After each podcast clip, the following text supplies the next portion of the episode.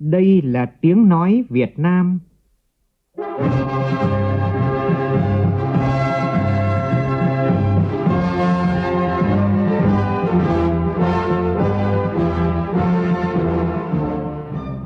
là tiếng nói Việt Nam,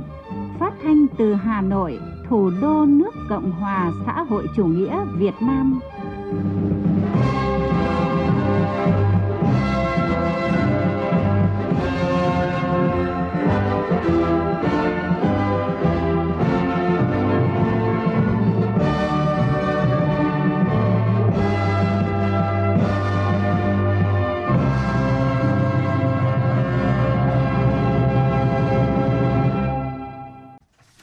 Kính chào quý vị và các bạn. Mời quý vị và các bạn nghe chương trình Thời sự trưa của Đài Tiếng Nói Việt Nam với những nội dung đáng chú ý sau đây.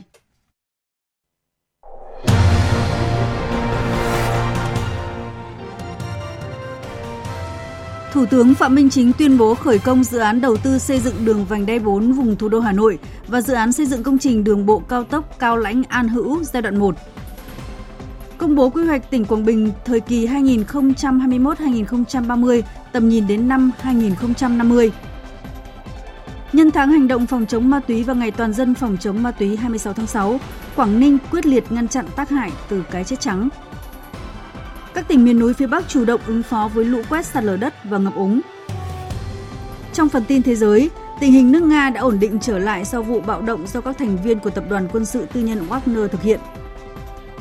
Tình báo quốc gia Mỹ công bố báo cáo về nguồn gốc của COVID-19 cho biết không tìm thấy chứng cứ trực tiếp về việc COVID-19 bắt nguồn từ sự cố phòng thí nghiệm ở Vũ Hán, Trung Quốc.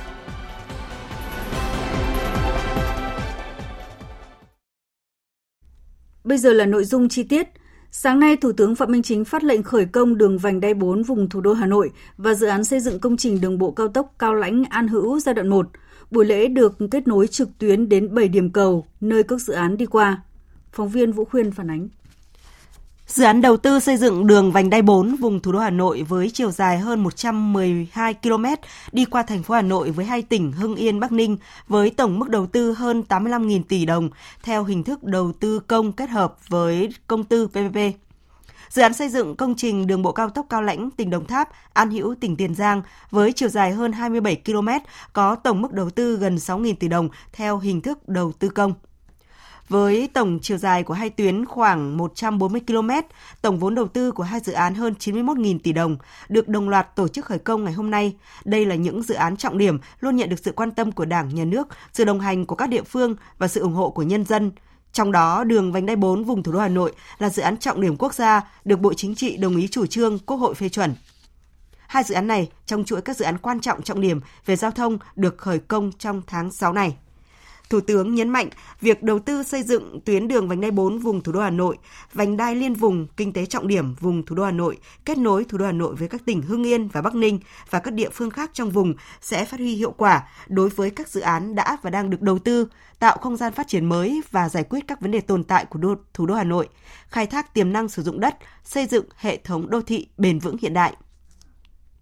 Đối với công trình đường bộ cao tốc Cao Lãnh An Hữu, dự án sẽ hình thành trục ngang và từng bước hình thành mạng lưới đường cao tốc vùng đồng bằng sông Cửu Long, kết nối với các trục dọc cao tốc, góp phần đáp ứng nhu cầu vận tải trên hành lang trục ngang quan trọng của vùng đồng bằng sông Cửu Long tạo không gian phát triển vùng với hệ thống hạ tầng kỹ thuật, hạ tầng xã hội đồng bộ, kết nối các trung tâm kinh tế, cửa khẩu quốc tế và cảng biển, nâng cao năng lực cạnh tranh, tạo động lực liên kết, thúc đẩy hợp tác và phát triển vùng, góp phần bảo đảm quốc phòng an ninh.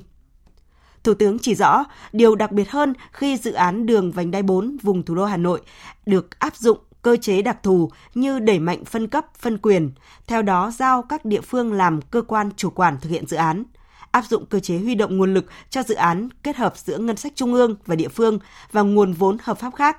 cho phép chỉ định thầu đối với các gói thầu tư vấn, các gói thầu phục vụ di rời hạ tầng kỹ thuật, các gói thầu thực hiện bồi thường, hỗ trợ tái định cư, qua đó rút ngắn thời gian chuẩn bị để triển khai dự án.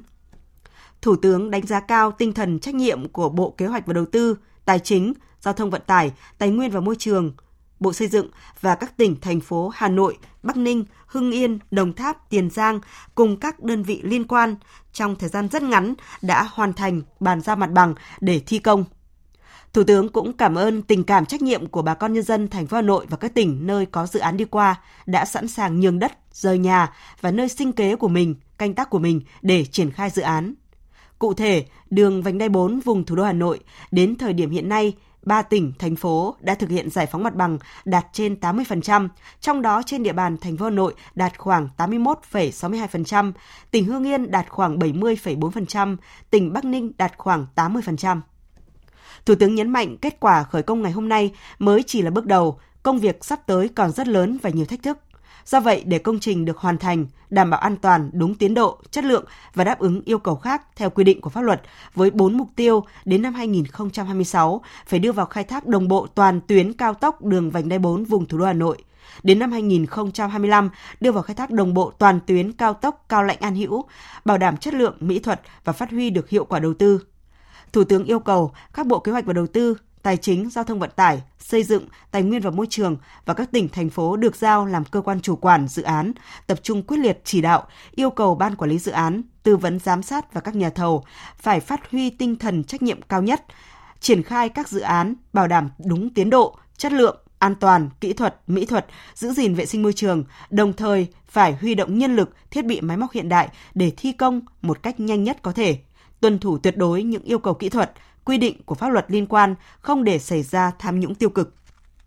Thủ tướng đề nghị các cấp ủy Đảng, Ủy ban nhân dân các tỉnh thành phố triển khai công tác giải phóng mặt bằng, di rời hạ tầng kỹ thuật, bảo đảm bàn giao 100% diện tích mặt bằng trong quý 3 năm nay, chậm nhất là trước ngày 31 tháng 12 năm 2023. Trong đó đặc biệt quan tâm đến công tác tái định cư, hỗ trợ ổn định sản xuất để người dân có nơi ở mới, có công việc mới, sinh kế mới, ít nhất phải bằng và tốt hơn nơi ở cũ.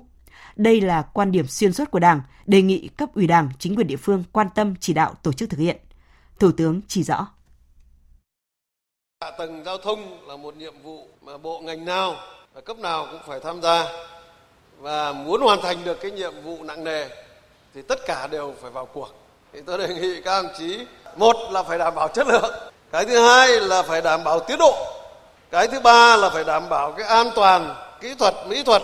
môi trường vệ sinh và an toàn lao động. Rồi cái thứ tư là cái chống tham nhũng tiêu cực, lợi ích nhóm phải đặt cái lợi ích của chung, lợi ích của quốc gia, của dân tộc, của nhân dân lên trên hết, trước hết. Không được đội vốn bất hợp lý không chia nhỏ cái gói thầu thôi. Cái thứ sáu là phải đảm bảo cái quyền và lợi ích hợp pháp chính đáng của người dân. Nhưng mà tinh thần là phải quyết tâm cao, nỗ lực lớn, hành động phải quyết liệt, phải trọng tâm, trọng điểm, phải làm việc nào dứt việc đấy, tăng cường cái giám sát kiểm tra rồi tăng cường cái chống tiêu cực tham nhũng trong cái quá trình tổ chức thi công với ờ, một cái tinh thần như vậy thì ờ, tôi xin ờ, tuyên bố là khởi công hai tuyến đường cao tốc này một dự án giao thông quan trọng khác cũng vừa được Quốc hội thông qua. Chủ tịch Quốc hội Vương Đình Huệ đã ký ban hành nghị quyết số 92 về chủ trương đầu tư dự án đường giao thông từ quốc lộ 27C đến đường tỉnh DT 656 tỉnh Khánh Hòa, kết nối với tỉnh Lâm Đồng và tỉnh Ninh Thuận. Sơ bộ tổng mức đầu tư của dự án là 1.930 tỷ đồng. Thời gian thực hiện dự án là từ năm 2023 đến hết năm 2027. Quốc hội giao chính phủ chỉ đạo triển khai tổ chức thực hiện, quản lý khai thác và vận hành dự án theo đúng quy định của pháp luật, bảo đảm tiến độ chất lượng công trình, quản lý sử dụng vốn và các nguồn lực tiết kiệm, phòng chống tham nhũng tiêu cực, công khai minh bạch và hiệu quả, không để trục lợi chính sách. Thưa quý vị và các bạn, nhận lời mời của Thủ tướng Trung Quốc Lý Cường và nhà sáng lập kiêm chủ tịch điều hành Diễn đàn Kinh tế Thế giới WEF Klaus Schwab, Thủ tướng Phạm Minh Chính sẽ thăm chính thức Trung Quốc và dự hội nghị thường niên các nhà tiên phong lần thứ 14 của diễn đàn WEF từ hôm nay đến 28 tháng 6. Trong cuộc trao đổi với phóng viên Đài Tiếng nói Việt Nam trước chuyến thăm, đại sứ Việt Nam tại Trung Quốc Phạm Sao Mai khẳng định chuyến thăm lần này có ý nghĩa hết sức quan trọng trong việc thúc đẩy hợp tác, kiểm soát bất đồng, đưa quan hệ Việt Trung ngày càng đi vào chiều sâu, thực chất, truyền tải thông điệp về định hướng phát triển của Việt Nam, nâng cao vai trò tiếng nói của Việt Nam trong các vấn đề toàn cầu và thu hút các nguồn lực bên ngoài, giúp Việt Nam thực hiện các mục tiêu phát triển. Phóng viên Bích Thuận thường trú tại Bắc Kinh, Trung Quốc thông tin. Đại sứ Phạm Song Mai nhấn mạnh, đây là chuyến thăm chính thức Trung Quốc đầu tiên của Thủ tướng Phạm Minh Chính, cũng là chuyến thăm chính thức đầu tiên của Thủ tướng Chính phủ Việt Nam đến Trung Quốc trong 7 năm qua, là sự tiếp nối các cuộc trao đổi tiếp xúc thường xuyên giữa lãnh đạo cấp cao hai đảng hai nước thời gian qua. Trong bối cảnh tình hình quốc tế diễn biến phức tạp, khó lường, kinh tế thế giới suy thoái nghiêm trọng do ảnh hưởng của dịch bệnh Covid, Chuyến thăm lần này có ý nghĩa hết sức quan trọng là cơ hội để lãnh đạo cấp cao hai nước đi sâu trao đổi các biện pháp nhằm triển khai toàn diện kết quả và nhận thức chung đạt được trong chuyến thăm chính thức Trung Quốc của Tổng Bí thư Nguyễn Phú Trọng, nỗ lực thúc đẩy các lĩnh vực hợp tác cùng có lợi, kiểm soát tốt các bất đồng, góp phần đưa quan hệ đối tác hợp tác chiến lược toàn diện Việt Nam Trung Quốc ngày càng đi vào chiều sâu, thực chất. Đại sứ kỳ vọng chuyến thăm lần này sẽ góp phần tăng cường sự hiểu biết và tin cậy chính trị, củng cố và định hướng cho sự phát triển ổn định lành mạnh của quan hệ hai nước, xác định các biện pháp nhằm triển khai toàn diện nhận thức chung đạt được giữa lãnh đạo cấp cao hai nước, tạo xung lực cho việc thúc đẩy hơn nữa hợp tác giữa hai bên trên các lĩnh vực kinh tế thương mại, đầu tư, văn hóa, giáo dục, du lịch và khoa học công nghệ, đem lại nhiều lợi ích thiết thực cho nhân dân hai nước. Bên cạnh đó, lãnh đạo cấp cao hai nước cũng sẽ trao đổi các biện pháp nhằm kiểm soát tốt bất đồng, duy trì môi trường hòa bình ổn định trên biển, tăng cường phối hợp ủng hộ lẫn nhau trên các diễn đàn đa phương, có phần tích cực vào việc làm sâu sắc hơn quan hệ hợp tác song phương, có lợi cho việc duy trì hòa bình, ổn định và phát triển tại khu vực và thế giới. Về Diễn đàn Kinh tế Thế giới, gọi tắt là WEF Thiên Tân, đại sứ cho biết đây là hội nghị do WEF phối hợp với chính phủ Trung Quốc tổ chức, có quy mô lớn thứ hai sau hội nghị của diễn đàn tại Davos. Chương trình nghị sự của hội nghị năm nay tập trung thảo luận các lĩnh vực mới, trong đó đề cao vai trò của các nền kinh tế mới nổi nhiều tiềm năng. Với chủ đề Tinh thần kinh doanh, động lực của kinh tế toàn cầu, hội nghị gồm hơn 100 phiên họp, tập trung vào 6 nội dung chính gồm điều chỉnh tăng trưởng, chuyển đổi năng lượng và nguyên liệu, bảo vệ thiên nhiên và khí hậu, tiêu dùng sau đại dịch, Trung Quốc trong bối cảnh toàn cầu và ứng dụng đổi mới sáng tạo. Tại diễn đàn Davos mùa hè tại Thiên Tân, Thủ tướng Phạm Minh Chính sẽ tham dự và phát biểu, chia sẻ tầm nhìn của Việt Nam tại phiên toàn thể đương đầu với các cơn gió ngược, khởi động lại tăng trưởng trong bối cảnh mong manh và phiên ăn trưa làm việc của các lãnh đạo về ngăn ngừa một thập kỷ mất mát. Đây đều là các phiên thảo luận trọng tâm trong chương trình nghị sự của hội nghị, nhận được sự quan tâm của các nước, tổ chức và cộng đồng doanh nghiệp quốc tế. Nhân dịp tham dự hội nghị, Thủ tướng Phạm Minh Chính cũng sẽ cùng lãnh đạo WEF, đồng chủ trì đối thoại chiến lược quốc gia Việt Nam WEF, tham dự diễn đàn doanh nghiệp Việt Nam Trung Quốc và có các cuộc tiếp xúc với lãnh đạo các nước và các tập đoàn dự hội nghị. Đại sứ Phạm Song Mai khẳng định, với vai trò là đối tác tin cậy, thành viên trách nhiệm của cộng đồng quốc tế, Việt Nam sẽ tích cực đóng góp, phối hợp với các đối tác quốc tế giải quyết các vấn đề toàn cầu nhằm duy trì và thúc đẩy tăng trưởng kinh tế khu vực và thế giới. Sự tham gia của đoàn Việt Nam cùng các nước, tổ chức và tập đoàn hàng đầu thế giới sẽ góp phần đề xuất các giải pháp ở các cấp độ toàn cầu, khu vực, quốc gia và doanh nghiệp, nhấn mạnh vai trò của tư nhân và hợp tác công tư, thúc đẩy các động lực tăng trưởng mới như phát triển xanh, chuyển đổi số, đổi mới, sáng tạo. Khu vực châu Á, đặc biệt là Trung Quốc, Ấn Độ và ASEAN, trong đó có Việt Nam, thời gian qua đã tích cực đổi mới mở cửa, duy trì đà tăng trưởng ổn định, trở thành động lực quan trọng cho sự phục hồi và phát triển kinh tế của khu vực và thế giới. Đồng thời, giữ vai trò trung tâm liên kết thương mại, đầu tư, chuỗi cung ứng toàn cầu. Đại sứ cũng cho biết, thông qua hội nghị lần này, Việt Nam sẽ quảng bá những thành tựu phát triển kinh tế xã hội, truyền tải thông điệp lớn về mục tiêu, quan điểm, định hướng phát triển của Việt Nam, nắm bắt những vấn đề, xu thế mới của kinh tế thế giới, trao đổi về tư duy phát triển và quản trị ở tầm toàn cầu, khu vực và quốc gia trong bối cảnh kinh tế thế giới chuyển đổi sâu sắc, qua đó nâng cao vai trò tiếng nói của Việt Nam trong các vấn đề toàn cầu, tiếp tục thúc đẩy quan hệ hợp tác Việt Nam WEF ngày càng hiệu quả, thực chất, tăng cường hợp tác với các tập đoàn toàn cầu và khu vực, đặc biệt là các doanh nghiệp Trung Quốc, nhằm tiếp tục củng cố môi trường quốc tế thuận lợi, thu hút các nguồn lực bên ngoài, giúp Việt Nam thực hiện các mục tiêu phát triển kinh tế xã hội và chuyển đổi mô hình tăng trưởng. Thời sự VOV nhanh, tin cậy, hấp dẫn. Mời quý vị và các bạn tiếp tục theo dõi chương trình Thời sự trưa của Đài Tiếng nói Việt Nam. Sáng nay tại Hà Nội, tỉnh Quảng Bình phối hợp với Bộ Kế hoạch và Đầu tư, Ủy ban nhân dân thành phố Hà Nội tổ chức hội nghị công bố quy hoạch tỉnh Quảng Bình và xúc tiến đầu tư năm 2023. Tới dự có Phó Thủ tướng Chính phủ Lê Minh Khái cùng các ban bộ ngành trung ương và địa phương và đông đảo các nhà đầu tư, đối tác doanh nghiệp trong và ngoài nước. Tin của phóng viên Nguyễn Hằng. Với chủ đề đưa Quảng Bình đến gần nhà đầu tư, hội nghị cung cấp những thông tin cơ bản của tỉnh về quy hoạch tỉnh thời kỳ 2021-2030 tầm nhìn đến năm 2050. Hội nghị là cơ hội để các nhà quản lý, chuyên gia, các nhà đầu tư, doanh nghiệp góp ý, hiến kế giúp Quảng Bình nhận diện rõ hơn những tiềm năng, lợi thế, cơ hội, môi trường và sự khác biệt khi đầu tư vào Quảng Bình. Tại hội nghị, nhiều nhà đầu tư, hiệp hội, doanh nghiệp mong muốn chiến lược của tỉnh đã rõ, vì thế Quảng Bình cần cải cách một cách thực chất và bền bỉ, hướng tới mục tiêu dài hạn. Cùng đó, cần có những thiết chế, tổ chức chuyên nghiệp để đảm bảo thực thi cam kết của tỉnh đối với các nhà đầu tư. Ông Takeo Nakajima, trưởng đại diện Tổ chức Xúc tiến Thương mại Nhật Bản, văn phòng đại diện tại Hà Nội bày tỏ. Thì Nhật Bản cũng như là kỳ vọng của họ đối với ờ, Quảng Bình. Thứ nhất đó là phải đảm bảo cái tính cạnh tranh về chi phí. Các công ty Nhật Bản thì luôn luôn tìm kiếm các cái khả năng với cái sản xuất chi phí thấp. Và doanh nghiệp muốn biết được lợi thế khi mà họ sản xuất tại Quảng Bình so với cái việc là sản xuất ở những cái khu vực mà gần Hà Nội rồi sản xuất uh, ra các cái thị trường. Thứ hai đó là nguồn nhân lực cái yếu tố Phát biểu tại hội nghị, Phó Thủ tướng Lê Minh Khái đề nghị tỉnh cần đẩy mạnh đột phá với 4 trụ cột phát triển, 3 trung tâm đô thị, 3 hành lang kinh tế, 2 trung tâm động lực tăng trưởng và 3 đột phá chiến lược. Đồng thời cần tăng cường quản lý, giám sát việc thực hiện quy hoạch, định kỳ giả soát, kịp thời báo cáo cấp có thẩm quyền các khó khăn vướng mắc trong quá trình triển khai quy hoạch, tiếp tục hoàn thiện bộ máy chính quyền tinh gọn, hiệu lực hiệu quả, vì dân, gần dân, trọng dân, huy động tối đa mọi nguồn lực để tỉnh Quảng Bình và các tỉnh Bắc Trung Bộ tăng tốc phục hồi và phát triển. Phó Thủ tướng Lê Minh Khái đề nghị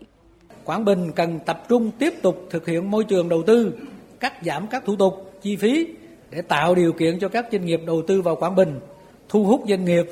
và giữ chân doanh nghiệp, phát huy tính năng động, sáng tạo của địa phương, từ lãnh đạo tỉnh đến các sở ngành, các địa phương, các cấp đến đội ngũ chuyên viên để giúp các doanh nghiệp giải quyết nhanh các giấy tờ, thủ tục đầu tư vào tỉnh Quảng Bình. Cũng tại hội nghị này, tỉnh Quảng Bình trao quyết định chấp thuận chủ trương đầu tư cho 12 dự án với tổng vốn đầu tư là 3.129 tỷ đồng, đồng thời ký kết 24 biên bản ghi nhớ hợp tác cam kết đầu tư với các doanh nghiệp trong và ngoài nước trên các lĩnh vực như là hạ tầng, thể thao du lịch, công nghiệp, khoáng sản, bất động sản với tổng vốn đăng ký hơn 45.800 tỷ đồng, khoảng 2 tỷ đô la Mỹ. Từ chủ trương của chính phủ ngân hàng nhà nước về hỗ trợ phát triển khu vực nông nghiệp, nông thôn, nông dân, đến nay các tổ chức tín dụng đã triển khai nhiều gói tín dụng ưu đãi lãi suất, nhất là cho lĩnh vực nông lâm nghiệp và thủy sản, nhằm hỗ trợ người dân doanh nghiệp đẩy mạnh sản xuất và chế biến hàng hóa xuất khẩu. Theo ông Phạm Toàn Vượng, tổng giám đốc Agribank, hiện nay tổng nguồn vốn của ngân hàng này đầu tư cho vay lĩnh vực nông nghiệp nông thôn chiếm khoảng 30% tổng nguồn vốn đầu tư tín dụng trong lĩnh vực này của toàn hệ thống các tổ chức tín dụng, tương đương khoảng 1 triệu tỷ đồng. Ngoài các dự án lớn mà Agribank phối hợp với Bộ Nông nghiệp Phát triển Nông thôn liên quan đến hỗ trợ chống biến đổi khí hậu, giảm phát thải, cho vay theo chuỗi giá trị, có giá trị đầu tư trên 2.700 tỷ đồng, Agribank cũng đang triển khai gói tín dụng ưu đãi quy mô 100.000 tỷ đồng và 500 triệu đô la áp dụng đến hết tháng 6 năm nay để cho vay đối với các doanh nghiệp lĩnh vực tam nông với lãi suất thấp hơn từ 1 đến 1,5% một năm so với các khoản vay thương mại khác. Cục Thuế thành phố Hà Nội vừa hoàn thành hơn 7.200 cuộc thanh tra kiểm tra với tổng số xử lý qua thanh tra kiểm tra ước thực hiện hơn 6.000 tỷ đồng, thực hiện thu hồi và xử lý điều chỉnh nợ động thuế hơn 5.300 tỷ đồng. Về triển khai thuế kế hoạch thu ngân sách, tổng thu ngân sách 6 tháng đầu năm nay trên địa bàn thành phố do cơ quan thuế quản lý ước thực hiện đạt gần 202.000 tỷ đồng, đạt 62% dự toán pháp lệnh, tăng gần 22% so với cùng kỳ năm ngoái. Nhiệm vụ những tháng cuối năm được Cục Thuế thành phố xác định lấy người dân và doanh nghiệp làm trung tâm để phục vụ, với nhiều giải pháp sẽ được triển khai, trong đó có việc triển khai các chính sách giảm, gia hạn thời gian nộp thuế, tiền thuê đất cho các đối tượng được áp dụng theo quy định. Các chính sách giảm gia hạn thời gian nộp thuế tiền thuê đất đã giúp doanh nghiệp tận dụng được nguồn lực tài chính từ số tiền thuế, tiền thuê đất được gia hạn để xoay vòng vốn, thúc đẩy và mở rộng hoạt động sản xuất kinh doanh. Tập đoàn Công nghiệp Than khoáng sản Việt Nam TKV đang đẩy mạnh sản xuất và tiêu thụ than ở mức cao, phấn đấu trong năm nay sẽ cung ứng đủ gần 40 triệu tấn than cho các nhà máy nhiệt điện, góp phần đảm bảo nguồn nhiên liệu cho sản xuất điện. Phóng viên Vũ Miền, thường trú tại khu vực Đông Bắc, thông tin. Hết 5 tháng đầu năm 2023, các đơn vị thuộc Tập đoàn Than khoáng sản Việt Nam sản xuất được gần 17 triệu tấn than, tiêu thụ hơn 20 triệu tấn. Trong đó, sản lượng than cung cấp cho các nhà máy nhiệt điện là hơn 17 triệu tấn và phấn đấu đến hết tháng 6 năm 2023, sản lượng than cung cấp cho các nhà máy nhiệt điện sẽ đạt khoảng 20 triệu tấn, Đây là mức sản lượng tiêu thụ than cho điện cao nhất trong vòng 3 năm gần đây của TKV. Ông Nguyễn Mạnh Quân, trưởng phòng tiêu thụ KCS, công ty than Hòn Gai TKV chia sẻ, để đạt được con số này, các công ty con thuộc Tập đoàn Công nghiệp Than khoáng sản Việt Nam còn đẩy mạnh sang tuyển than sạch từ đất đá lẫn than. Ngoài cái than sản xuất trong mỏ ra thì công ty cũng còn tồn một lượng cái đất đá lẫn than có thể là đưa vào sàng tuyển chế biến ra những sản phẩm chất lượng tiêu chuẩn cơ sở để pha trộn với than nhập khẩu để cung cấp tăng cái sản lượng cho các nhà máy nhiệt điện với cái nhu cầu đang tăng cao. TKV giao cho công ty là 81.000. 6 tháng đầu năm thì công ty đã thực hiện được ờ, 100% kế hoạch cũng đóng góp vào cái phần ờ, than pha trộn cho tập đoàn tăng cái sản lượng để đáp ứng cái nhu cầu than cho điện. Tại buổi làm việc gần đây nhất giữa ngành điện và ngành than, ông Đặng Thanh Hải, Tổng Giám đốc TKV khẳng định, cung ứng đủ than cho các nhà máy điện là nhiệm vụ trọng tâm trong năm 2023 mà TKV đã cam kết với Bộ Công Thương. Trong tháng 6 và tháng 7 năm 2023, TKV sẽ điều chỉnh tăng sản lượng cấp cho các nhà máy nhiệt điện khoảng 180.000 tấn mỗi tháng. Trong đó, các nhà máy của EVN khoảng 80.000 tấn một tháng, tăng 6% so với tiến độ cam kết trong hợp đồng. Dự kiến cả năm 2023, sản lượng than cung cấp cho các nhà máy nhiệt điện đạt khoảng gần 40 triệu tấn, tăng khoảng 15% so với năm 2022. Trước tình hình mưa lớn trên diện rộng kéo dài những ngày qua tại khu vực miền núi phía Bắc, hôm nay, Văn phòng Thường trực Ban Chỉ đạo Quốc gia về phòng chống thiên tai, Văn phòng Ủy ban Quốc gia ứng phó sự cố thiên tai và tìm kiếm cứu nạn đã ban hành công điện gửi các tỉnh miền núi phía Bắc, các bộ Tài nguyên Môi trường, Nông nghiệp Phát triển Nông thôn, Quốc phòng, Thông tin Truyền thông, Giao thông Vận tải và các cơ quan thông tấn báo chí. Nội dung công điện nêu rõ. Trong những ngày vừa qua, khu vực miền núi phía Bắc đã xảy ra mưa to đến rất to, phổ biến từ 150 đến 250 mm, có nơi trên 250 mm, gây sạt lở đất, lũ quét, ngập lụt và thiệt hại về người, cơ sở hạ tầng, nhà ở, sản xuất của người dân. Theo bản tin từ Trung tâm Dự báo Khí tượng Thủy văn Quốc gia, từ ngày 25 đến ngày 27 tháng 6, khu vực miền núi phía Bắc tiếp tục có mưa to, có nơi mưa rất to, nguy cơ cao xảy ra lũ quét, sạt lở đất tại khu vực vùng núi và ngập úng tại các khu vực vùng trũng thấp. Để chủ động ứng phó giảm thiểu thiệt hại do mưa lớn và nguy cơ xảy ra lũ quét sạt lở đất, các tỉnh miền núi phía Bắc khẩn trương triển khai thực hiện việc theo dõi chặt chẽ các bản tin dự báo, cảnh báo, thông tin kịp thời cho các cấp chính quyền nhân dân để chủ động phòng tránh. Các đơn vị chức năng ở địa phương huy động lực lượng hỗ trợ người dân khắc phục hậu quả, ổn định đời sống, triển khai lực lượng xung kích kiểm tra, giả soát các khu dân cư ven sông suối, khu vực trũng thấp, có nguy cơ cao xảy ra ngập lụt, lũ quét, sạt lở đất để chủ động tổ chức di rời, sơ tán người dân đến nơi an toàn, đồng thời sẵn sàng lực lượng, phương tiện để cứu hộ, cứu nạn khi có yêu cầu. Tại Bắc Cạn tiếp tục có mưa to đến rất to trên diện rộng, lượng mưa đo được phổ biến từ 60 đến hơn 150 mm. Trên các sông suối xuất hiện biên độ lũ từ 1 đến 3 m. Sông Năng huyện Ba Bể và sông Cầu đoạn qua thành phố Bắc Cạn xuất hiện lũ ở mức báo động cấp 1. Mưa lớn kèm theo gió mạnh đã làm sạt lở ta luy dương, tốc mái ngập úng 12 nhà dân ở thành phố Bắc Cạn, các huyện Bắc Nậm, Chợ Mới, Ba Bể, Bạch Thông. Chính quyền các địa phương đã kiểm tra chỉ đạo tổ chức khắc phục theo phương châm 4 tại chỗ, tiếp tục tổng hợp thống kê thiệt hại theo quy định. Mưa trên diện rộng cũng đã gây sạt lở nhiều tuyến giao thông và gây nguy cơ lũ quét cục bộ ở nhiều nơi tỉnh biên giới Lai Châu. Theo tin của phóng viên Đài Tiếng nói Việt Nam thường trú tại khu vực Tây Bắc, mưa lớn diện rộng và cục bộ tại hai địa phương ngày qua Hai ngày qua đã gây sạt lở một số tuyến quốc lộ, tỉnh lộ trên địa bàn. Ông Hoàng Tiến Quý, giám đốc công ty cổ phần bảo trì đường bộ 1 tỉnh Lai Châu cho biết, với hơn 440 km đường quốc lộ và đường tỉnh đang quản lý, trước diễn biến phức tạp của thời tiết, đơn vị đã chủ động bố trí máy móc, phương tiện và nhân lực, sẵn sàng ứng trực 24 trên 24 giờ để đảm bảo giao thông thông suốt trong mọi tình huống. Nhiều năm nay, người Arem, người Macong ở xã Thường Trong khi. Trong khi tại khu vực miền Trung lại đang cao điểm mùa khô hạn, nhiều nơi thiếu nước sinh hoạt. Phóng viên Thanh Hiếu thường trú tại miền Trung phản ánh thực trạng này tại tỉnh Quảng Bình. Nhiều năm nay, người Arem, người Macong ở xã Thường Trạch, huyện Bố Trạch, tỉnh Quảng Bình dùng nguồn nước suối để ăn uống, sinh hoạt.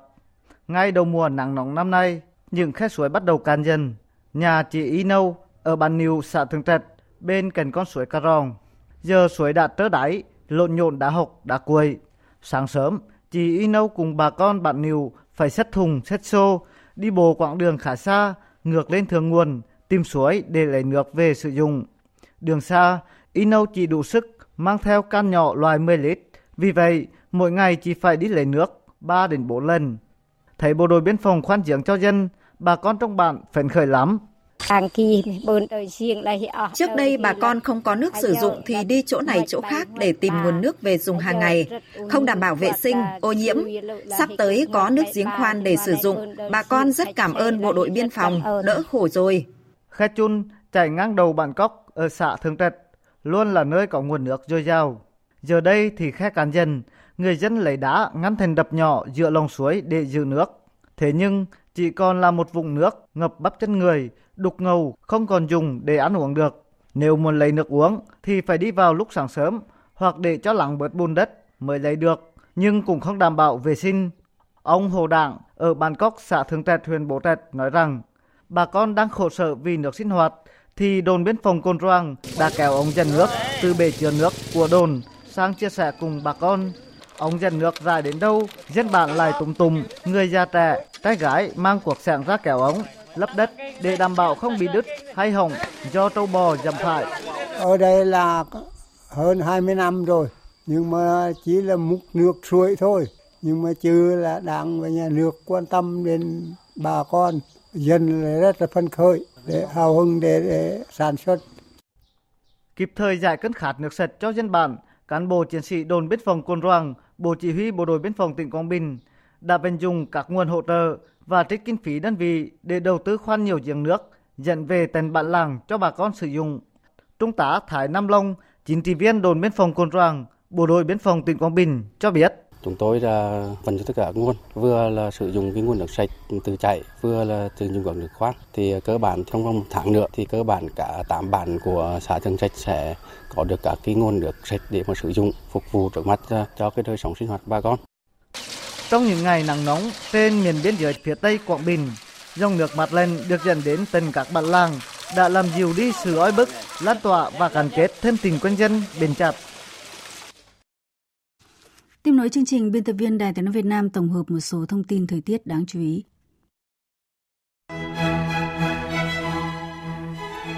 Thưa quý vị và các bạn, theo Trung tâm Dự báo Khí tượng Thủy văn Quốc gia, hôm nay khu vực Bắc Bộ, Thanh Hóa và Nghệ An có mưa vừa mưa to và có nơi mưa rất to. Từ đêm nay, mưa lớn ở khu vực Tây Bắc Bộ sẽ giảm dần. Ngoài ra, ngày và đêm nay ở khu vực Tây Nguyên và Nam Bộ có mưa rào và rông, cục bộ có mưa vừa, mưa to, với lượng mưa từ 15 đến 30 mm, có nơi hơn 50 mm và thời gian mưa sẽ tập trung vào chiều và tối. Dự báo ngày 27 tháng 6 ở Bắc Bộ và Bắc Trung Bộ tiếp tục có mưa rào và rông, cục bộ có mưa vừa, mưa to. Nguy cơ xảy ra lũ quét, sạt lở đất tại khu vực vùng núi và ngập úng tại các khu vực trũng thấp. Cần đề phòng mưa với cường độ lớn trong một thời gian ngắn gây ngập úng tại các khu đô thị.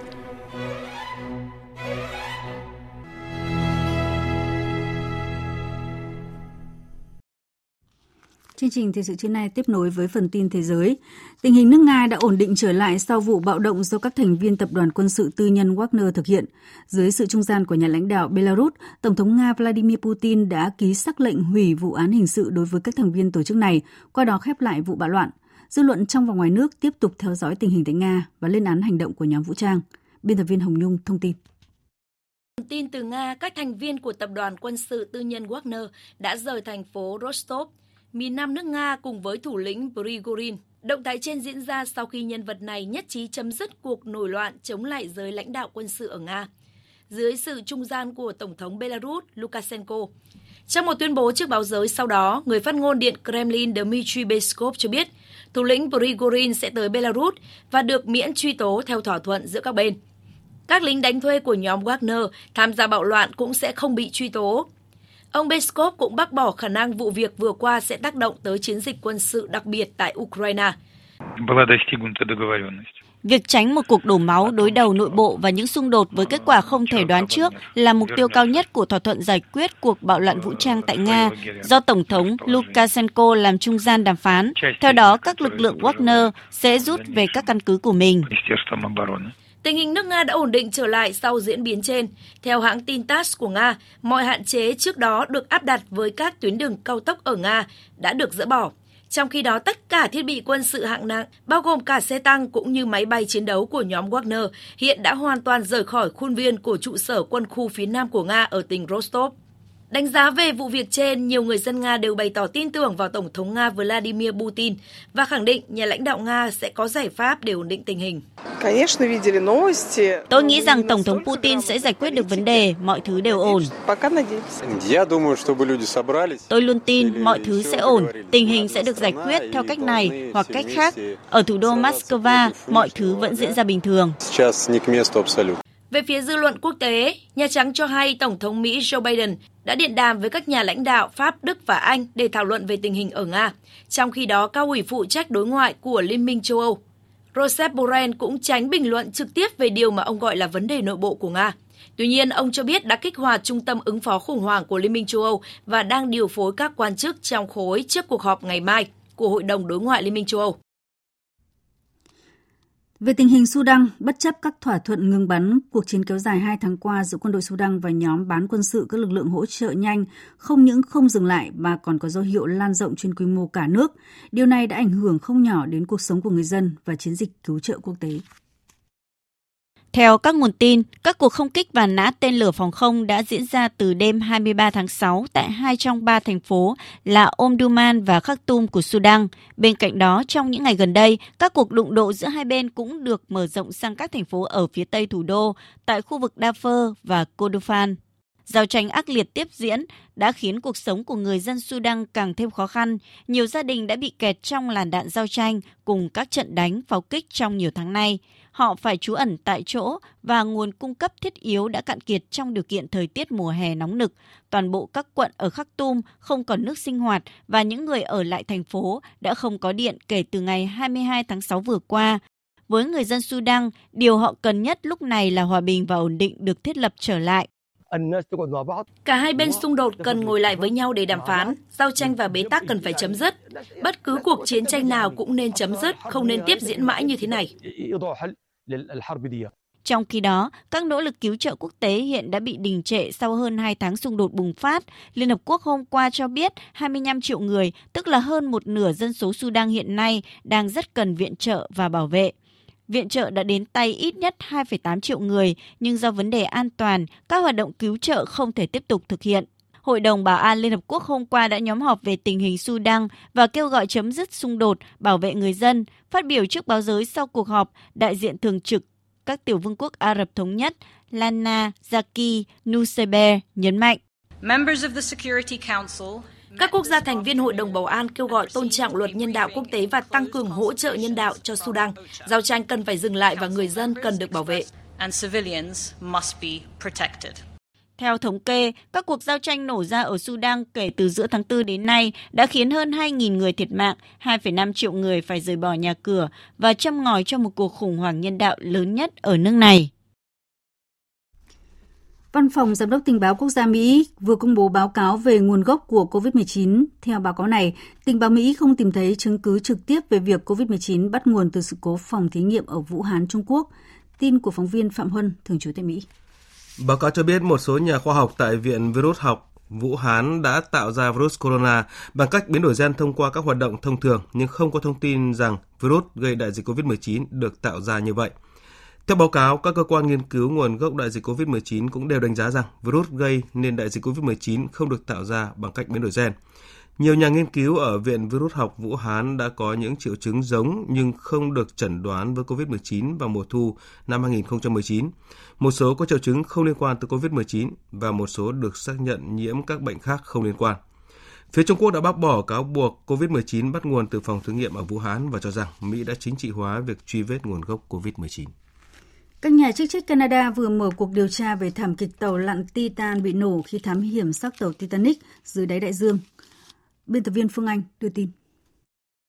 Phát biểu với báo giới tại cảng St. John, Chủ tịch Ủy ban An toàn Giao thông Vận tải của Canada, bà Cathy Fox cho biết, quá trình điều tra toàn diện có thể kéo dài từ 18 tháng đến 2 năm. Ủy ban An toàn Giao thông Vận tải của Canada sẽ chia sẻ thông tin mà họ thu thập được với các cơ quan khác như Ủy ban An toàn Giao thông Quốc gia Mỹ và lực lượng bảo vệ bờ biển Mỹ trong phạm vi luật pháp của Canada. Bà Katrin Fox đồng thời nêu rõ các bản ghi âm giọng nói và lời khai của nhân chứng sẽ được bảo vệ theo luật Canada. Rõ ràng là chúng tôi sẽ cố gắng đẩy nhanh quá trình điều tra vì chúng tôi biết mọi người đều muốn có câu trả lời, đặc biệt là gia đình của các nạn nhân và công chúng. Nhưng chúng tôi hiện vẫn cần thời gian để đánh giá, thu thập thông tin. Vẫn còn quá sớm để khẳng định bất cứ điều gì. Các điều tra viên của Ủy ban An toàn Giao thông Vận tải của Canada hôm qua đã có mặt trên tàu chở hàng Polar Price mang cờ Canada, đồng thời là tàu mẹ hỗ trợ cho chuyến thám hiểm của Titan. Nhiệm vụ của ủy ban này là tiến hành kiểm tra, lập hồ sơ thu thập thông tin về hành trình của tàu Titan, máy ghi âm dữ liệu hay các hệ thống trên tàu chứa thông tin hữu ích cho quá trình điều tra. Được biết, tàu Polar Prize đóng vai trò thả và thu hồi tàu lặn Titan cũng như giữ liên lạc với Titan trong suốt quá trình thám hiểm. Tàu lặn Titan mất liên lạc từ ngày 18 tháng 6, gần 2 giờ sau khi bắt đầu hành trình thám hiểm xác tàu Titanic –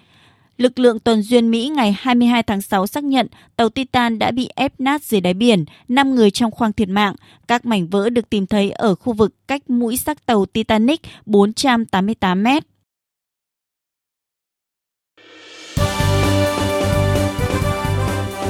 Thời sự tiếng nói Việt Nam Thông tin nhanh Bình luận sâu Tương tác đa chiều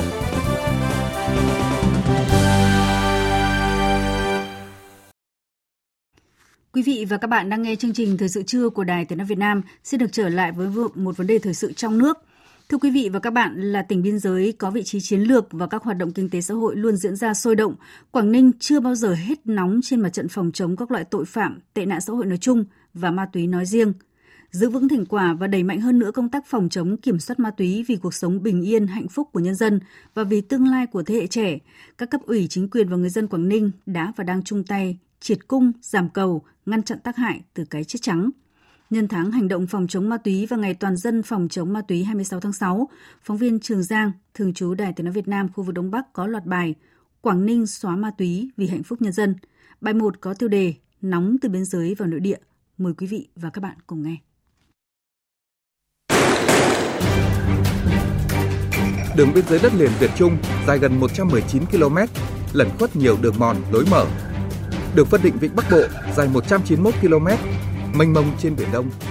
Tuyến biên giới trên địa phận tỉnh Quảng Ninh từng là nơi hình thành những đường dây mua bán, vận chuyển ma túy đặc biệt nghiêm trọng, hoạt động liên tỉnh, xuyên quốc gia. Năm 2013, Công an Quảng Ninh đã phá chuyên án 006N, 32.000 bánh heroin, 40 kg ma túy tổng hợp, một trong những vụ án lớn nhất trong lịch sử phòng chống tội phạm ma túy của cả nước. Năm 2016, đường dây 260 bánh heroin từ Lào qua Việt Nam sang Trung Quốc bị bóc gỡ. Thượng tá Lê Ngọc Hạnh, Phó trưởng phòng Cảnh sát điều tra tội phạm về ma túy và Thượng tá Lê Hồng Vân, trưởng công an thành phố Móng Cái kể lại. Chuyên án 408P đấy, chúng vận chuyển theo phương thức là vận chuyển hàng hóa tạm nhập tái xuất, bắt 5 đối tượng người nước ngoài và thu giữ 8,8 tấn nhựa cần sa tại địa bàn thành phố Móng Cái. Có lẽ là ở khu vực Đông Nam Á này cũng chưa có vụ án nào thu giữ lượng ma túy lớn hơn vận chuyển 63 bánh heroin 21,8 kg. Các đối tượng đóng kín giả là những hàng hóa thông thường chôn ở cái khu vực sát biên giới dưới các cái gốc cây lợi dụng đêm tối ngoài giờ hoặc lực lượng chức năng tuần tra kiểm soát không khép kín thì thông tin liên lạc với các đối tượng Trung Quốc để đưa sang tiêu thụ. Những thập niên trước, cơn bão ma túy từng quét qua các thành phố Hạ Long, Cẩm Phả, nhấn chìm bao mảnh đời, để lại tiếng thở dài xót xa và cả nước mắt của những người đã từng sống và chứng kiến. Cái giai đoạn từ năm 95 đến 2009, thời điểm nóng nhất, những cái tụ điểm như là vườn hoa, bãi cháy, núi Mắm Tô, phường Nhất Kiêu, khu vực ngã tư Long Tỏ, sân vận động Hà Lập có hàng chục thậm chí vài chục người nghiện, người mua bán ma túy heroin truyền thống là đến đấy tụ tập mua bán, hút trích công khai. Khu vực bệnh viện phức tạp, thậm chí là các cái đối tượng nghiện rào kiếm mang cả đến nó còn đè đánh cả bác sĩ. Đến mức độ nó manh động như thế.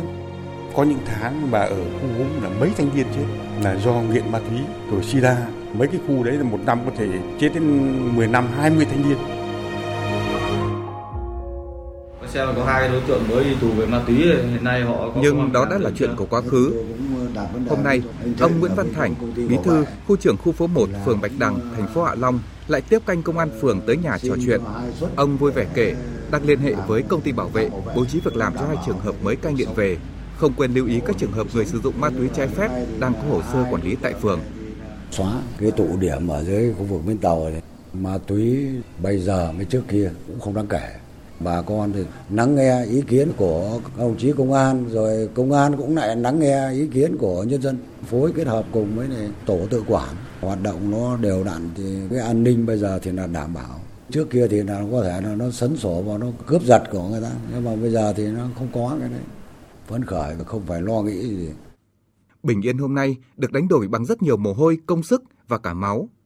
Biên giới và nội địa chưa bao giờ hết nóng, nhưng tình hình tội phạm và tệ nạn ma túy trên địa bàn tỉnh Quảng Ninh đã được kiềm chế, kéo giảm tỷ lệ hàng năm, năm sau cao hơn năm trước. Thượng tá Lê Ngọc Hạnh, Phó phòng Cảnh sát điều tra tội phạm về ma túy, Công an tỉnh Quảng Ninh nhấn mạnh. Đặc biệt là sau khi mà thực hiện cái chỉ thị 36 này thì tỉnh Quảng Ninh triển khai nhiều những kế hoạch phối hợp giữa các lực lượng, đặc biệt là phương án là phối hợp với lực lượng khu vực biên giới, biên phòng hải quan làm rất quyết liệt từ gốc đến ngọn. Cho nên khi bắt được những đối tượng ở Quảng Ninh là bao giờ chúng tôi cũng truy xét ngay những cái đối tượng cộng cán là tận vào cửa khẩu cầu treo Quảng Bình vào thành phố Hồ Chí Minh và Điện Biên Lai Châu truy xét đến tận cùng chứ không bao giờ buông bỏ. Quả đấm kép của Quảng Ninh là triệt nguồn cung, triệt xóa các ổ nhóm, đường dây mua bán vận chuyển, làm giảm tối đa nguồn cung cấp ma túy với địa bàn và giảm nguồn cầu, xóa các tụ điểm về tệ nạn ma túy, ra soát tổng thể và quản lý hàng nghìn người nghiện, người sử dụng trái phép chất ma túy, tuyên truyền phòng ngừa bằng nhiều mô hình hiệu quả và thiết thực. Sau 3 năm thực hiện chỉ thị số 36 ngày 16 tháng 8 năm 2019 của Bộ Chính trị, gắn với các nghị quyết số 96 năm 2013 và 314 năm 2020 của Hội đồng Nhân dân tỉnh Quảng Ninh về phòng chống tội phạm tệ nạn. 30% số xã phường thị trấn trong toàn tỉnh không còn tệ nạn ma túy. Từ năm 2020 đến nay, lực lượng chức năng toàn tỉnh bắt giữ, xử lý hình sự gần 1.700 vụ ma túy với hơn 2.600 đối tượng, tăng gần 25% so với cùng kỳ về số vụ, 35% về số đối tượng. Tình hình tội phạm ma túy hoạt động trên tuyến biên giới giảm rõ rệt nhờ lực lượng chức năng hai bên tăng cường các hoạt động kiểm soát phòng chống dịch COVID-19. Yếu tố quyết định đến chất lượng, hiệu quả của công tác phòng chống và kiểm soát ma túy được tỉnh ủy Quảng Ninh tổng kết, đó là nhận thức, trách nhiệm của các cấp ủy Đảng, chính quyền và sự huy động sức mạnh tổng hợp của cả hệ thống chính trị, trong đó nòng cốt là lực lượng công an, phối hợp với các đơn vị và mọi tầng lớp nhân dân. Ở đâu có sự chỉ đạo quyết liệt, sâu sát, cụ thể, kiểm tra đôn đốc thì ở đó công tác đấu tranh phòng chống ma túy đạt hiệu quả cao, có chuyển biến tốt. Như chia sẻ của Thượng tá Lê Hồng Vân, trưởng công an thành phố Móng Cái. Người dân cung cấp rất nhiều nguồn tin về tội phạm nói chung và đặc biệt tội phạm ma túy, trao đổi để chúng tôi có thông tin ban đầu để xác lập chuyên án và đấu tranh bắt giữ thành công. Hội phụ nữ, đoàn thanh niên rồi hội người cao tuổi để tuyên truyền sâu rộng, người già thì gương mẫu và giáo dục con cháu hiệu quả rất rõ ràng công an có đông bao nhiêu cũng không bằng triệu triệu đôi tay của người dân. Những chiến công được ghi nhận bằng danh hiệu anh hùng lực lượng vũ trang nhân dân, nhiều huân chương, bằng khen. Nhưng đối với các lực lượng chống ma túy tại Quảng Ninh, bình yên cho nhân dân chính là sự ghi nhận lớn lao và quý giá nhất.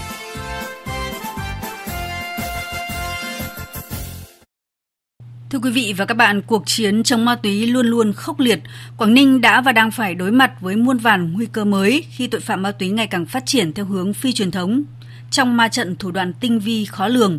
đâu là giải pháp để giữ vững thành quả và tăng cường đấu tranh trong tình hình mới? Mời quý thính giả đón nghe bài 2 của loạt bài Quảng Ninh xóa ma túy vì hạnh phúc của nhân dân trong chương trình thời sự sau. Còn tiếp nối ngay sau đây, các biên tập viên quốc tế sẽ điểm lại các sự kiện nổi bật trên thế giới trong tuần qua. những phát ngôn ấn tượng, những con số đáng chú ý.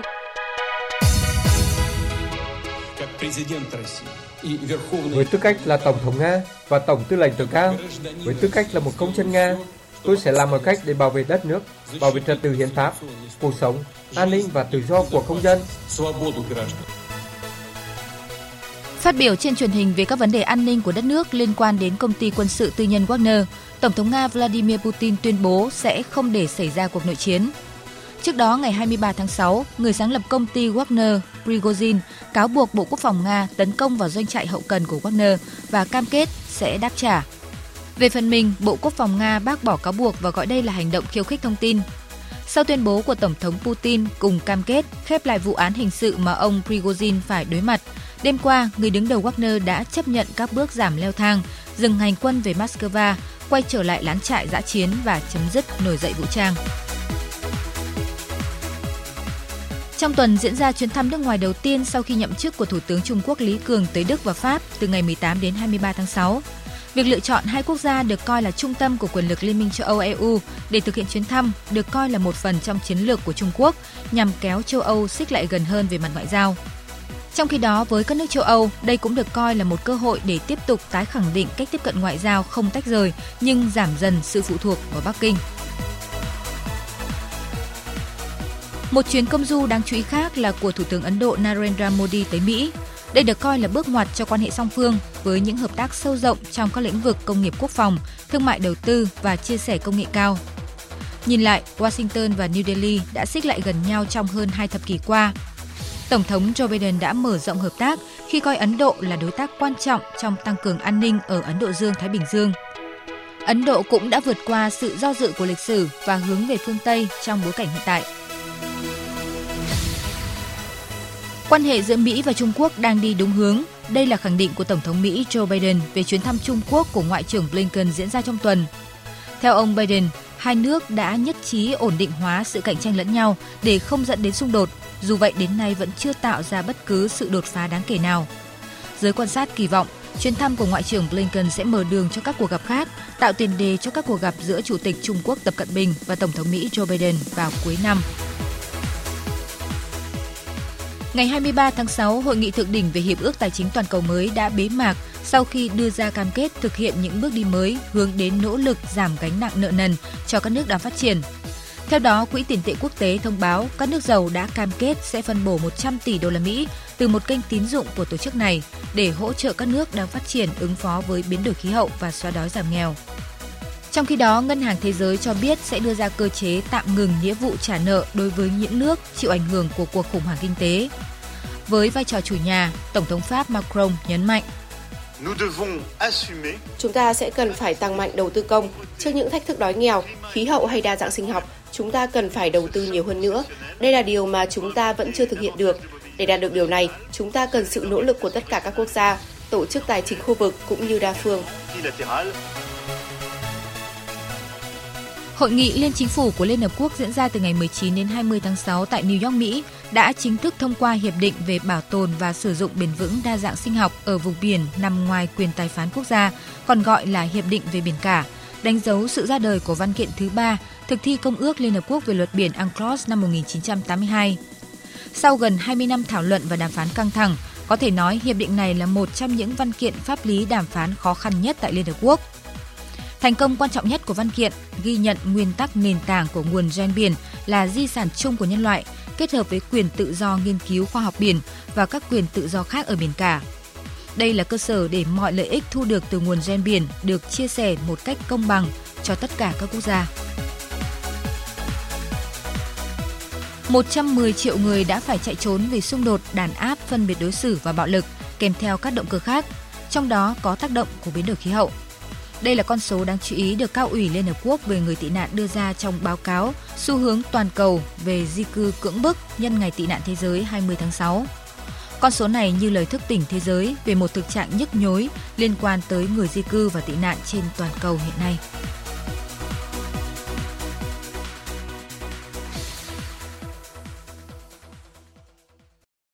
Vừa rồi là mục điểm tuần quốc tế, bây giờ sẽ là trang tin thể thao.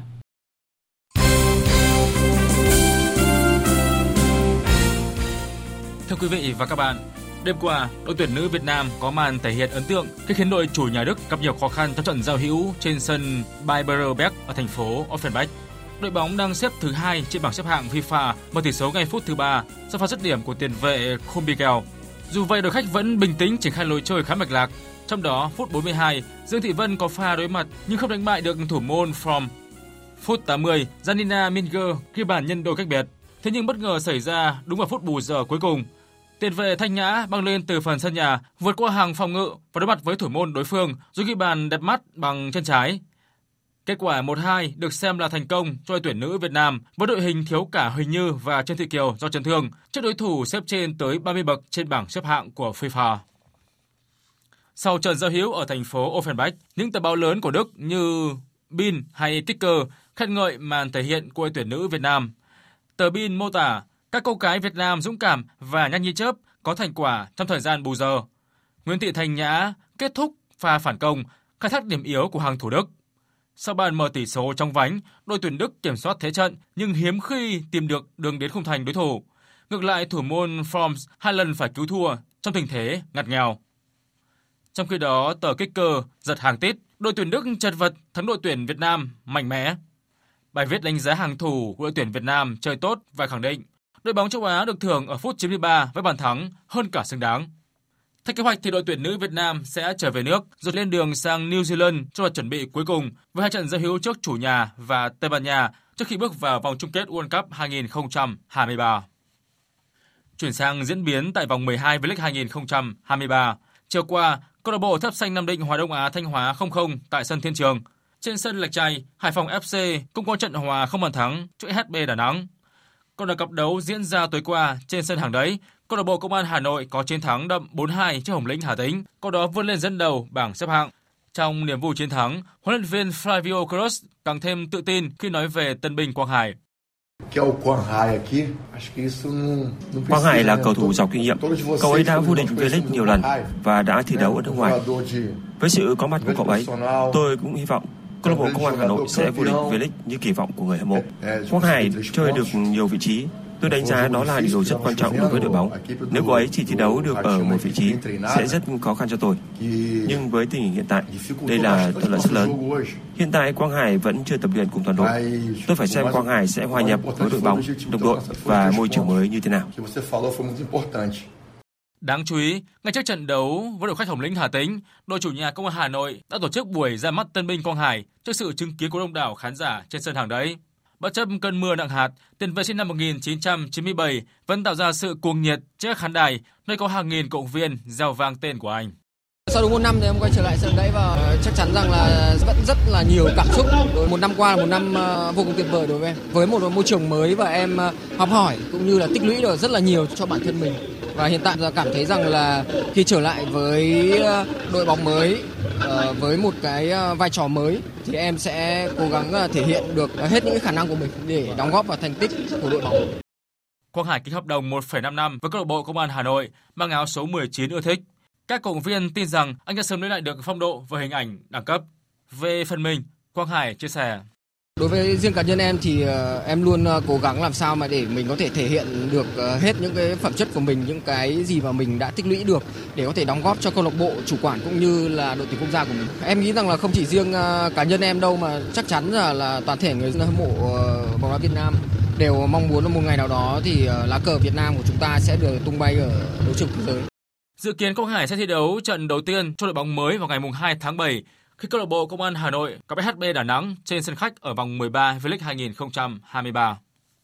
Liên đoàn Thể dục Thế giới vừa cập nhật các suất dự giải vô địch thế giới 2023, cũng chính là giải vòng loại Olympic 2024. Trong đó thể dục dụng cụ Việt Nam đã có 4 suất tham dự giải, gồm Nguyễn Văn Khánh Phong vòng treo, Văn Vĩ Lương toàn năng cá nhân, Trinh Hải Khang nhảy trống và Trần Đoàn Quỳnh Nam thể dục tự do nữ.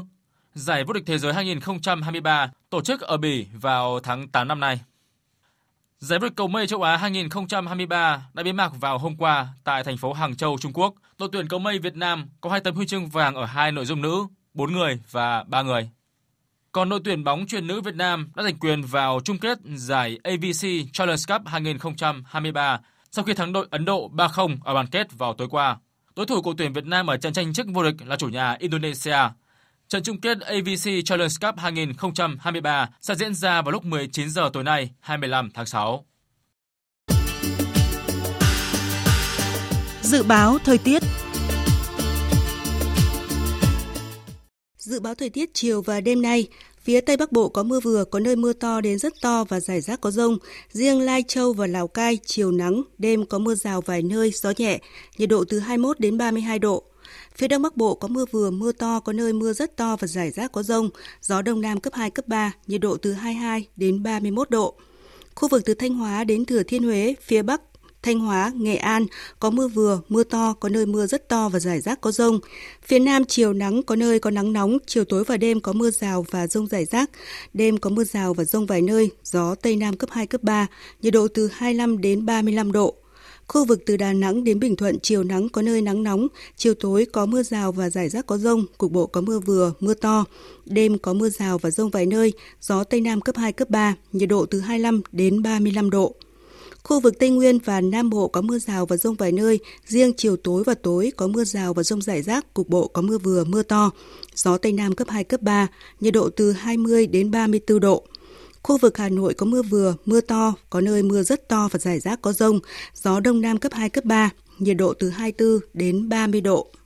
Dự báo thời tiết biển, vùng biển Bắc và Nam Vịnh Bắc Bộ có mưa rào và rải rác có rông, tầm nhìn xa từ 4 đến 10 km, gió Nam đến Đông Nam cấp 3, cấp 4. Vùng biển từ Quảng Trị đến Quảng Ngãi, vùng biển từ Bình Định đến Ninh Thuận có mưa rào và rông vài nơi, tầm nhìn xa trên 10 km, gió Đông Nam đến Nam cấp 4. Vùng biển từ Bình Thuận đến Cà Mau, khu vực Nam Biển Đông, khu vực quần đảo Trường Sa thuộc tỉnh Khánh Hòa có mưa rào và rông rải rác, tầm nhìn xa trên 10 km, giảm xuống từ 4 đến 10 km trong mưa, gió Tây Nam cấp 4, cấp 5. Vùng biển từ Cà Mau đến Kiên Giang có mưa rào rải rác và có nơi có rông, tầm nhìn xa trên 10 km, giảm xuống từ 4 đến 10 km trong mưa, gió Tây đến Tây Nam cấp 3, cấp 4. Khu vực Bắc Biển Đông, khu vực quần đảo Hoàng Sa thuộc thành phố Đà Nẵng không mưa, tầm nhìn xa trên 10 km, gió đông đến đông nam cấp 3, cấp 4. Khu vực giữa Biển Đông có mưa rào và rông vài nơi, tầm nhìn xa trên 10 km, giảm xuống từ 4 đến 10 km trong mưa, gió nhẹ. Khu vực Vịnh Thái Lan có mưa rào rải rác và có nơi có rông, tầm nhìn xa trên 10 km, giảm xuống từ 4 đến 10 km trong mưa, gió Tây cấp 3, cấp 4. Ít phút còn lại của chương trình chúng tôi tóm lược một số tin chính đã phát. Trưa nay, chuyên cơ chở Thủ tướng Chính phủ Phạm Minh Chính rời thủ đô Hà Nội lên đường thăm chính thức Trung Quốc và dự hội nghị thường niên các nhà tiên phong lần thứ 14 của WEF từ ngày 25 đến ngày 28 tháng 6 theo lời mời của Thủ tướng Quốc vụ viện nước Cộng hòa Nhân dân Trung Hoa Lý Cường và nhà sáng lập kiêm Chủ tịch điều hành Diễn đàn Kinh tế Thế giới Klaus Schwab. Đây là chuyến thăm chính thức Trung Quốc đầu tiên của Thủ tướng Phạm Minh Chính, cũng là chuyến thăm chính thức đầu tiên của Thủ tướng Chính phủ Việt Nam đến Trung Quốc trong 7 năm qua, là sự tiếp nối các cuộc trao đổi tiếp xúc thường xuyên giữa lãnh đạo cấp cao hai đảng, hai nước trong thời gian qua. Trước đó, sáng nay tại Hà Nội, Thủ tướng Phạm Minh Chính tuyên bố khởi công dự án đầu tư xây dựng đường vành đai 4 vùng thủ đô Hà Nội và dự án xây dựng công trình đường bộ cao tốc Cao Lãnh An Hữu giai đoạn 1. Tại hội nghị xúc tiến đầu tư diễn ra sáng nay, tỉnh Quảng Bình trao quyết định chấp thuận chủ trương đầu tư cho 12 dự án với tổng vốn đầu tư là 3.129 tỷ đồng, đồng thời ký kết 24 biên bản ghi nhớ hợp tác cam kết đầu tư với các doanh nghiệp trong và ngoài nước trên các lĩnh vực hạ tầng, thể thao du lịch, công nghiệp khoáng sản, bất động sản với tổng vốn đăng ký là hơn 45.800 tỷ đồng. Trong những ngày vừa qua, khu vực miền núi phía Bắc đã xảy ra mưa to đến rất to, phổ biến từ 150 đến 250 mm, có nơi trên 250 mm, gây sạt lở đất, lũ quét, ngập lụt và thiệt hại về người, cơ sở hạ tầng, nhà ở, sản xuất của người dân. Ban chỉ huy phòng chống thiên tai và tìm kiếm cứu nạn các tỉnh miền núi phía Bắc đang khẩn trương huy động lực lượng hỗ trợ dân khắc phục hậu quả, ổn định đời sống. Tình hình nước Nga đã ổn định trở lại sau vụ bạo động do các thành viên của tập đoàn quân sự tư nhân Wagner thực hiện. Dưới sự trung gian của nhà lãnh đạo Belarus, Tổng thống Nga Vladimir Putin đã ký sắc lệnh hủy vụ án hình sự đối với các thành viên tổ chức này, qua đó khép lại vụ bạo loạn. Chương trình thời sự trưa nay đến đây là hết. Chương trình này do các biên tập viên Thu Hòa Thanh Trường, kỹ thuật viên Hồng Vân biên soạn và thực hiện. Chịu trách nhiệm nội dung Hoàng Trung Dũng. Cảm ơn quý vị và các bạn đã quan tâm theo dõi. Xin kính chào tạm biệt và hẹn gặp lại.